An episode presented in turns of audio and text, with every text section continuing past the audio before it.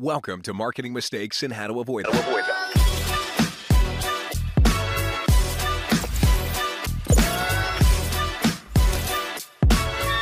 Here's your host, Stacy Jones. Welcome to Marketing Mistakes and How to Avoid Them. I'm Stacy Jones, and I'm so happy to be here with you all today. And I want to give a very warm welcome to Sarah Noel Block. Sarah is the founder of Tiny Marketing and is an inbound marketing expert who focuses on an education-based approach to marketing for S M Bs and solopreneurs. Her approach to marketing systems makes it easy for tiny teams to have a big impact. She works with businesses in two ways. First, marketing education and products for small businesses, and secondly, strategy and executing content marketing and inbound funnels. Today, Sarah and I are going to be chatting about how to build systems that will allow you to create content, no matter how small your team. We'll learn what works from Sarah's perspective, what mistakes to avoid, and how some businesses and individuals just miss the mark. Sarah, welcome. So happy to have you here today. Thanks for having me. Well, I am always delighted to talk to content marketers because I have really built Hollywood Branded around the back bone of education and content marketing. So today awesome. I'm happy to unleash you to all of our listeners and have them learn better tricks than what we might even have in place. Can you share with us how you got started in this whole world? Well, I was in marketing from the very beginning. Right out of school, I went into marketing. Eventually, I ended up being the marketing director for a seven company group. And I was a one-person marketing department. So it was a bit of a struggle because I had seven bosses telling me, mm, I think this will work for my business unit. I think we should try this. And at the same time, I had to be showing up as each one of these brands. So it was just really overwhelming. I sat in my cubicle, just bawling my eyes out, not really, figuratively, and had to like figure out what would work. I had to build a system when it was just me and I had to be pulled in so many different directions. So that's when I built out the system that Tiny Marketing is based around. So I could show up for each one of those companies and still have the time to do these little experiments in marketing that each one of these business units still wanted to try. And I bet what you didn't realize at the time is you were setting yourself up to be an agency owner or consultant who could manage so many other people's yeah. systems by the system you were creating. I had moment. no idea. Yeah. So it's hard for anyone in any company, even if you only have one person you're answering to and one marketing message that you're trying to get out, but seven's a lot. So how did you approach systemizing those processes? So the first thing I realized is we needed a foundation at the very beginning. When there's so many people that you're answering to, not just the presidents, but the salespeople, they all had their own opinions. You couldn't really say no without having a reason why. So I figured that I needed to create a marketing plan, a solid marketing plan for each one of those business units, and keep it super streamlined. So I knew exactly what needed to be created. Then I broke it down into what are we going to be focusing on? What goals are we going to be focusing on each quarter? From there, you can break it down into monthly tasks, weekly tasks, and it becomes a lot more manageable. And just streamlining, cutting anything that's not working and focusing on what matters, showing up and generating leads. And so you said a few things that are like magic words in there. So one, cutting things that are not working. That means that you actually had to be able to analyze what was working or not working. And the other thing that I thought was really important that you just said was leads, because that's the whole point to all of this, of what we're doing with yeah. content marketing is to create new business opportunities or to strengthen those that you already have. Mm-hmm. So on the first, what kind of systems did you create where you could actually dive in better and figure out what was working and test something and then throw it out the window if it wasn't? So I went backwards in time when I was creating the marketing plan and looked at all of the analytics of the different things that we have tested out, channels we've tested out, publications we've worked with, everything, our blog, how we were getting traffic, how we were converting leads. I looked at all of that when I was building out the marketing plan to begin with, and I started with the things that I knew through the data were moving the needle. And either we were building our awareness from it, we were converting, or we were building relationships with our already existing customers. Those were the things I cared about. So I made a very streamlined marketing plan for each one of those business units based off of that data. And then from there, if a company president had an idea, like, let's say this was ten years later, hey, TikTok is coming out, let's see how that would work out. Then I can make that as part of my quarterly plan. We're going to experiment with TikTok for a quarter. These are the benchmarks that we're going to be setting. And if we hit this, that means success and we'll keep doing it.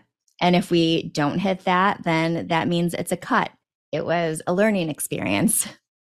So you actually did a smart approach is what you're saying, where you put benchmarks in place before you jumped in and then tried to swim your way out of it. Yes, exactly. So we knew what was success, what was failure before getting into it. And I'm also assuming you did not allow those business units to say, let's try TikTok this month, and let's try blogging this month, and let's right. try podcasting this month, and let's try. No, you cannot experiment with everything at the same time. You have to be very strategic about what you're experimenting with.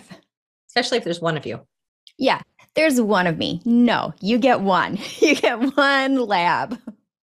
So when you're working with clients now, how do you approach? What's your first step into the foray of helping them figure out how to establish a strong content marketing experience and plan?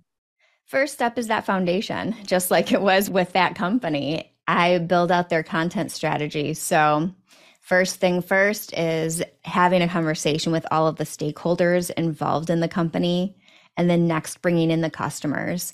I survey all of their customers, and then I'll have one-on-one interviews with as many as they'll let me, so I can get good insight into what channels they really care about, what their pain points are, what it is that they really needed solved when they looked for that company, things like that.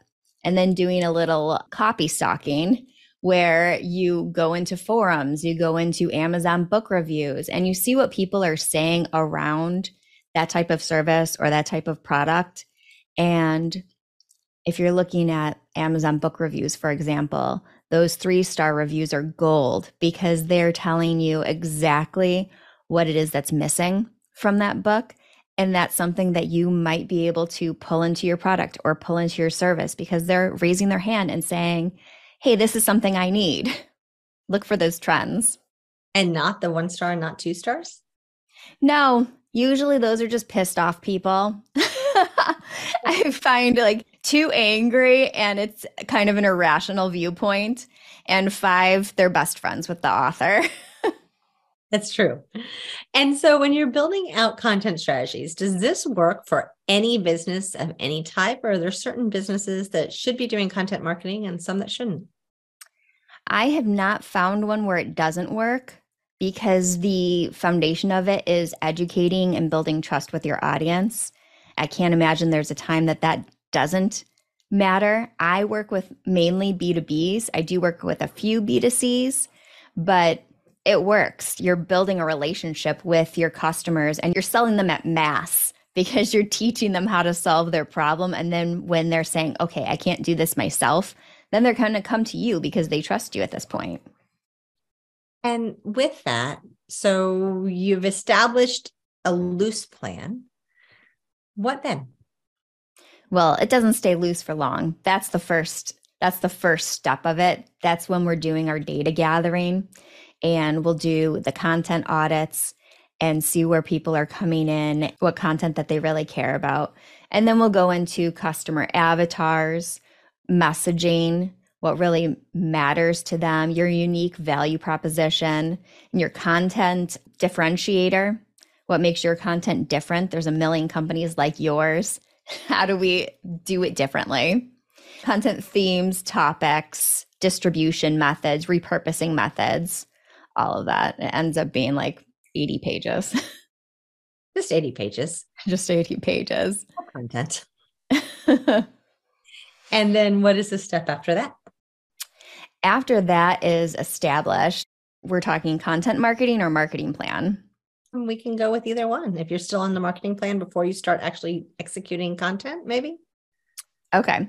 So the next step, if we're talking about systems, is to break it down into quarterly. So what is your goal for that quarter? Look at key dates that are happening around your business or around your customers that quarter, or campaigns, products that you're going to be launching or relaunching, and then building out your content plan according to that. So I like to do the entire content plan in one sitting, one workshop once a quarter, and build it all out. And at the same time, figuring out the distribution plan for all of those pieces. How can we repurpose that? So you're showing up every day without creating nonstop content. You don't want content burnout. And you also want to be able to leverage all the channels that are easy for you to do with that replicated content as well, that you can chop up into tiny little pieces. Yeah, there's easy ways to reuse it. And then there's, you know, more complicated ways to repurpose it where you're creating something net new from what already exists. But either way, you can stretch your content really far doing it in different ways. When you talk to companies, and I know this happens because I have the same conversations, people don't really know how to get started with content. They think of having to write a blog as being just an uphill battle, or starting a podcast, or creating content for social, or writing an ebook, or, and if you start thinking about it, it can become really overwhelming quickly. How do you make it more digestible and where it is something that a team can do internally and, and not have to take on a whole new job? Yeah, it can be really easy. If you plan it out ahead of time, you could do it super easily with even solo entrepreneurs that don't have anyone on the team, if you plan it out with a repurposing strategy in mind. So I would start, if you don't have a content strategy and you don't plan on having one, I would start off with just looking at a couple things. Who is your customer and what is it that they need solved? And then build your content around that. That should be like the lens that all of your content is created around. Think of it like a Venn diagram. This is the problem that your customer has. This is the solution you have. Where that meets in the middle, that's what you should be talking about online. And then don't overthink it. I like to record my sales calls and have a transcript on, so I can have them recorded, like the transcript recorded. And then I just scan for questions that I've been asked. Anything that's like a reoccurring question that I get asked, that's content. That's something that I could create something around because likely other people have that question.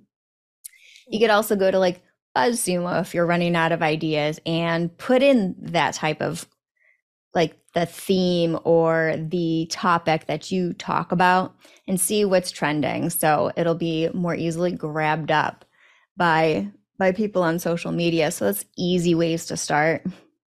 Well, over a decade ago, back in two thousand twelve, I started our blog where I did exactly what you're talking about. And it was suggested to me by a marketing guru of um, creating a blog. And I didn't know where to start.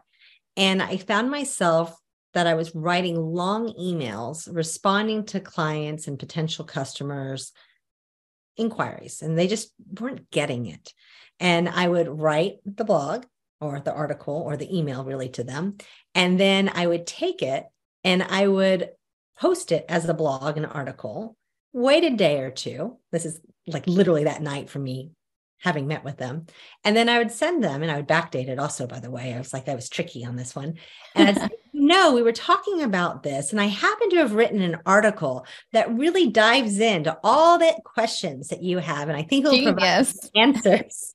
And that's really how I started the blog. And we have over two thousand articles now. Then our team writes as well. And, and this is what I try to get them to do of, you know, what are the questions that you're being asked, just as you said, and just write to be able to answer that. And if you provide a really thoughtful response, you have evergreen content now that yeah. you can keep on using. And the same thing that you said with, you know, you're having a sales call and you're recording it. You have moments, I am sure, like me and like all of our listeners too, of absolute genius that you're like, oh my God, that was so great. I wish I just had someone following me around with a recording.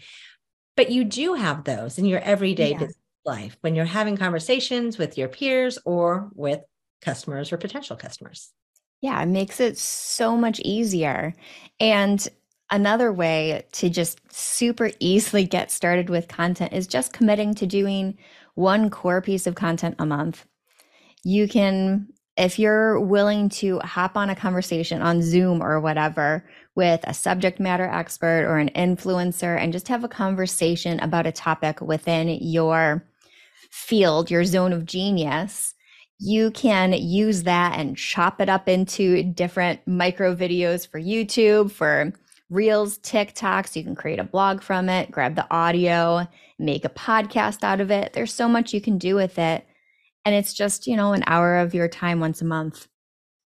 Another one of my favorite places to send people to try to figure out how to create content is Quora or Reddit. And you look to see like mm. what questions are out there, and then you respond. And then you take some of that content and you actually make it into your own that you can repurpose in different Yeah. ways. Yeah, that's really smart. We go through those forums from Reddit and Quora during like the content strategy when we're looking for pain points and ideas and during the quarterly planning session, but I never actually like answer any of them. I'm more like a stalker, a lurker in there.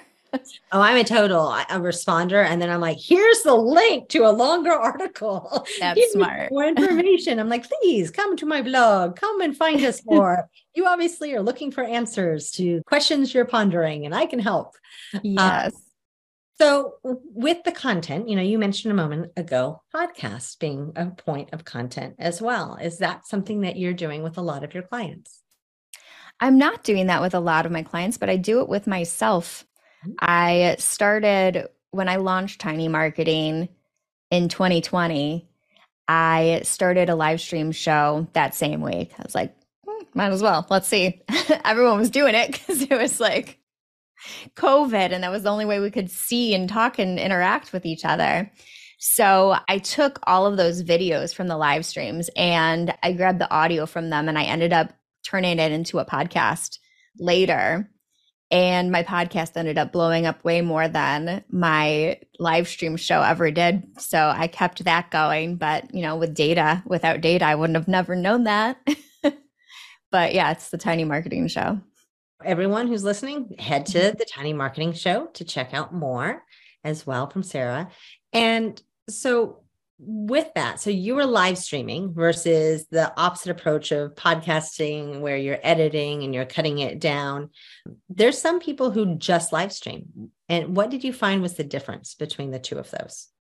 Yeah. So I liked the live streaming because I could have a live interaction with my audience and we would chat. It was really kind of spontaneous and fun and energetic, as opposed to podcasting or pre-recording where it's a little, it's polished mm-hmm. and there's a little more pressure. There's less pressure when you're live streaming.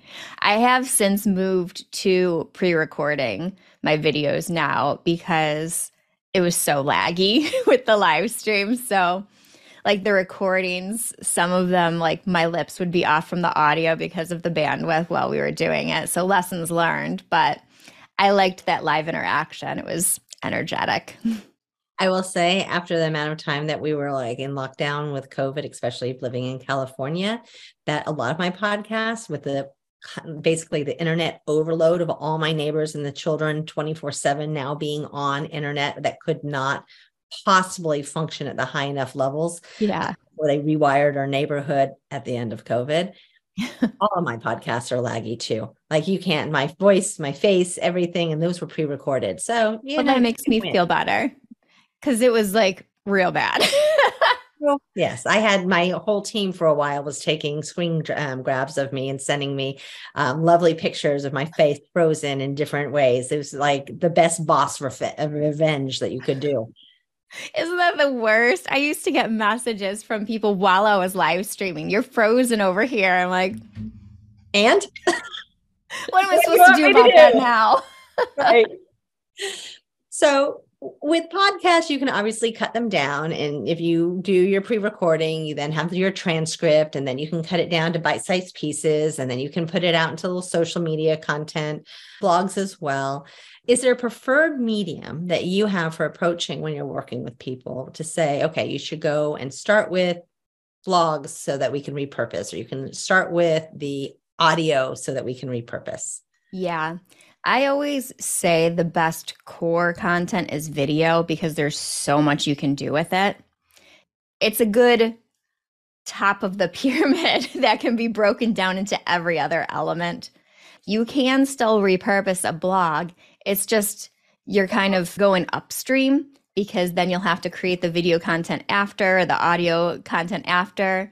So I feel like it's easier to do video first. Do you think people have an easier time with video first or the written word?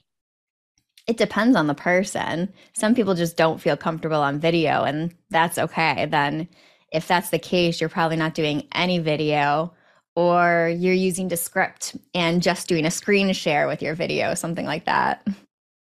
Well, for all of our listeners, I will give you a little tiny secret. When I first started this podcast, which was over three hundred fifty odd podcasts ago, there were more than just a handful that I fully scripted out. And if you go back to the early days, like I kind of sound like I might've been reading a little bit. And, you know, then I got really good at not sounding like I was reading, but then I realized I was spending so much time pre-planning what I was going to say and read in front of a video um, to be captured. And actually back in the day, it was just an audio before I turned into a video.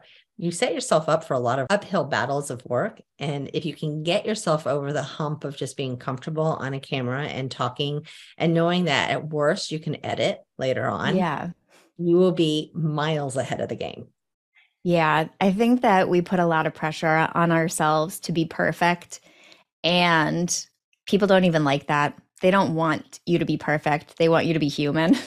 And it's okay to have the dog barking in the background. It yeah. Really is. My kids have walked in on videos, and I I grab all of those afterwards and put them in blooper reels and put them up online. People like that stuff. It's fine. Yeah. Why not? And so what would be your approach? You're working with someone, you've created a marketing plan, you've started putting systems in place. Then what? If they are going to be taking over the marketing and I'm not doing the execution side of it, then that's when I build out their internal processes and systems. And what we'll want to do then is look at how can we streamline this as much as possible? Can we systemize it and set up your project management tool so everything is templated? And when you're starting a new project, it's all set up for you. The right people are assigned. The due dates are already preset for you. So we set it up in a project management tool, template everything. We then look at it in terms of batching. Let's group our like tasks together and set up a batching environment. So you can do this when you have time, especially those tiny marketing departments. You can, you know, just set a day on your calendar where I'm going to be working on blog content this day. Instead of trying to say, oh, I have three blogs I'm going to do, let me do two hours here, one hour there, and three hours the next day, because it does not make sense at all to do that. And you're going to waste a monumental amount of resources, time, and money. Yeah, it all really depends on how you like to work best, because maybe that does work for you, but maybe you're the kind of person who likes a little bit of chaos. So you might want to do set it up for a couple hours of blog research and then working on social media posts, but set it up so you have this batching environment and you have all of the assets you need to complete that batching day successfully ahead of time. Although it makes much more sense just to sit down and do that draft all at once. Does, but like I can tell you from countless times of working with our own team members that that word batching is so, so, so important, because there's nothing that will take a content marketing strategy off the rails quicker if you don't have templates and if you don't group like with like, because you will string out a process that already is a little difficult feeling at first, but that makes it really tremendously harder to actually manage and maintain. Yeah. For example, when I'm batching content, I will write the article, the emails, and the social media copy all at the same time because it's all in my head. The research is fresh and I can do it right then. And then the next step would be automating anything that can be automated. So we'll look through those systems. What can a robot do? That what does not need a human? And then last is looking at outsourced. We'll look at the Eisenhower matrix. What makes sense to delegate? What is it that you hate doing? What takes you forever to do? What would be cheaper to have someone else do? And then we look at what makes sense to outsource. And, and that's that. What type of things do you outsource usually for companies? So some of them just don't want to write, so we'll outsource the writing, or they want to use A I for the writing, so we'll outsource the editing. Because you do not want to just publish something that's A I. You need to, that Are needs to be fixed. Chat G P S is not like the perfect thing under the sun as far as like absolutely being accurate? No. It, I know that we are all bowing down and praising Chat G P T right now, but. Well, I just call it G P S, so that's okay. G P S. Mm-hmm. I have no problem with A I, but you have to do it very strategically. You need to make sure that your voice is pulled throughout. You need to make sure that you have hooks and closes and quotes from subject matter experts and influencers that are internal. You need to really change a lot to make it work, but it can still work. You have a lot of university professors right now talking about how um, students are using this and tool, and they're using Jarvis and other things as well. And they can't tell, but what they can do is see where uh, they're writing about known implausibilities, things that have already been proven false. And because they're resourcing this through A I, A I is just throwing that in there as well. So that happens with your blogs and any of the content and the articles you're writing as a business too, if you're not super hyper aware of what you're doing. Yeah. Yeah. You need to dig in deep. And also A I will pull in information that's inaccurate if it's pulling in stats. And do your own research, pull in your own stats and your own quotes if you're going to be using it. Other things to outsource, back to the outsourcing thing, really like low level, not important things like email management, adding your social media to the social media tool, putting in your blogs into a C M S and formatting it. If you have Canva templates, put changing them up for the different social media posts, things like that are easy to outsource and foolproof with your templates. It's easy peasy. And then as far as internal, you know, do you need to hire or assign people specific task duties that are, you know, core to writing, or should you as a business, especially a small or medium-sized business, be looking internally at your sales teams, your doers who also have something to be able to share and talk about? Yeah.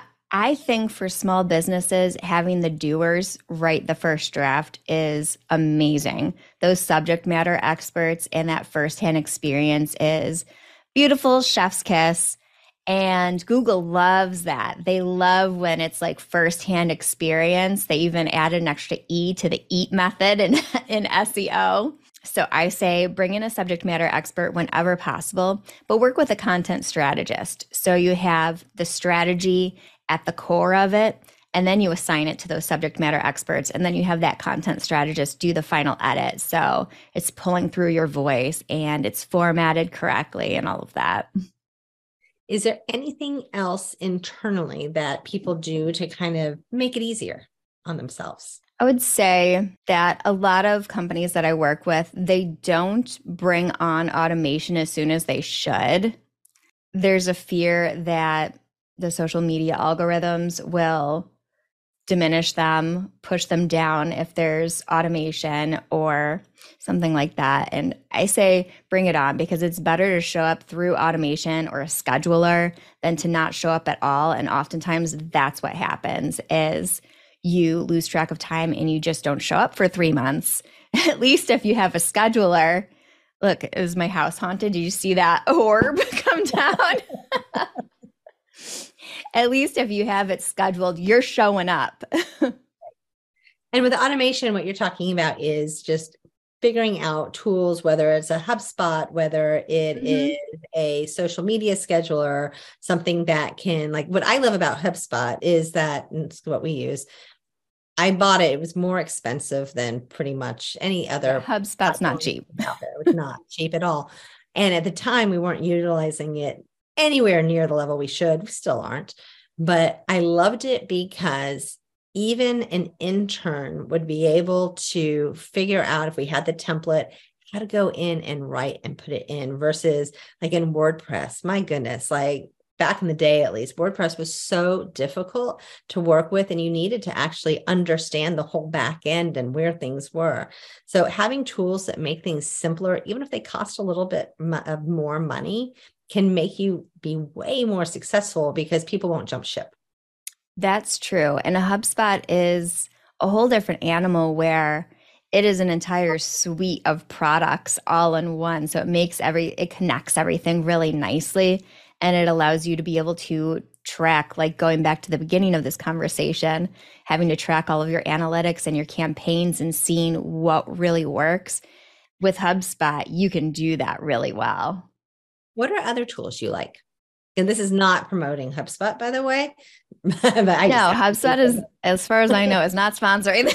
This is not being sponsored by HubSpot now, but if they'd like to, my phone number is just... So when I'm working with really small companies, I like Squarespace combined with MailChimp, because they play nicely together. And MailChimp directly integrates with everything from the commerce and the membership side too. So you can have your entire business, even if it's like a shopping site, your entire business can live between Squarespace and MailChimp. I use SmarterQueue for my social media automation. I love the reports and how many accounts I can have on there. But when I wasn't managing multiple accounts, I used Meet Edgar and RecurPost. Those are really good too. I always recommend that people use a social media automation that will recycle your most popular posts, so you're showing up even when you're on vacation. I'm using Flowdesk for my own email right now. And that one's beautiful because it's one price no matter how many contacts you have. So you can email a million people and it still costs the same amount of money. That is a far better deal than HubSpot or MailChimp. I know. It's rough when your list gets a little bit bigger, how expensive email marketing can be. But Flowdesk, it's all one price. And how can people find you, Sarah? If someone's like, okay, I'm not ready to take this on myself, but I would love to bring someone like Sarah on to help. Where do they go? They can find me at my website, sarah noel block dot com. It's just my name. I'm also on all the socials with the same name, my name, but I hang out on LinkedIn. And then there's my podcast, Tiny Marketing Show. Awesome. And any last words of parting advice to our listeners today who may be a little trepidatious about how to get started? Yeah, don't be afraid of experimentation. A lot of people are afraid of failing, but there is no failing in marketing. There's only learning. So it's okay to test something out, see it doesn't work, and move on to the next thing. Good. And one other question for you. How do you know if what you're doing is successful? Like, and when I say that, I don't mean you're getting sales overnight, but you're not going to get an unbelievable explosion of growth over anything you do. How long is it worth doing and testing before you pull that plug and say, you know what? The analytics say this is not giving me any sort of results. I give it a quarter. Okay. I give almost everything a quarter. So every quarter is my new experimentation period, and I'll try something new. And I just make sure to set those benchmarks ahead of time. This is success. So I know when to cut ties with something. And I will say from personal experience that if you just start creating content, whatever type of content that is, you are going to level up other people's value of what you say and believe, and you establish yourself and your business as more of an expert in mm-hmm. your space. And you're going to see a difference where instead of, if you're a service business, instead of explaining what you do so much, every phone call you have that's a sales call, you're going to find that people are actually coming to you where they have knowledge, because in our world today, people are D I Y ers. And I'm not saying that they want to do everything themselves, but they want to have the information and ingest the information and think that they're actually making a smart decision. So typically they're doing research and homework. So they at least have an idea of who you are. So your sales cycle is going to completely shift and change. So it's mm-hmm. worth the investment and time. Yeah. Content marketing is like having a twenty-four hour salesperson. You're selling without having to be on. And, you know, Sarah, we didn't even talk about like one of the core things I was excited to talk to you about, which was creating educational systems actually for your business as well. So, you know, I know that you have a tremendous amount that you offer um, people, and to our listeners, you know, please, you know, reach out to her if you have any questions. Thank you. Are welcome. And to everyone who's tuned in today, thank you for taking time to listen to another episode of Marketing Mistakes and How to Avoid Them. I look forward to chatting with you this next week. And until then, if you are trying to figure out how not necessarily to create your own content, but you'd like to get into other people's content, say, you know, a T V show or a feature film through product placement or an influencer's social feed, reach out to my agency, Hollywood Branded, and we'd be happy to chat. Have a great one.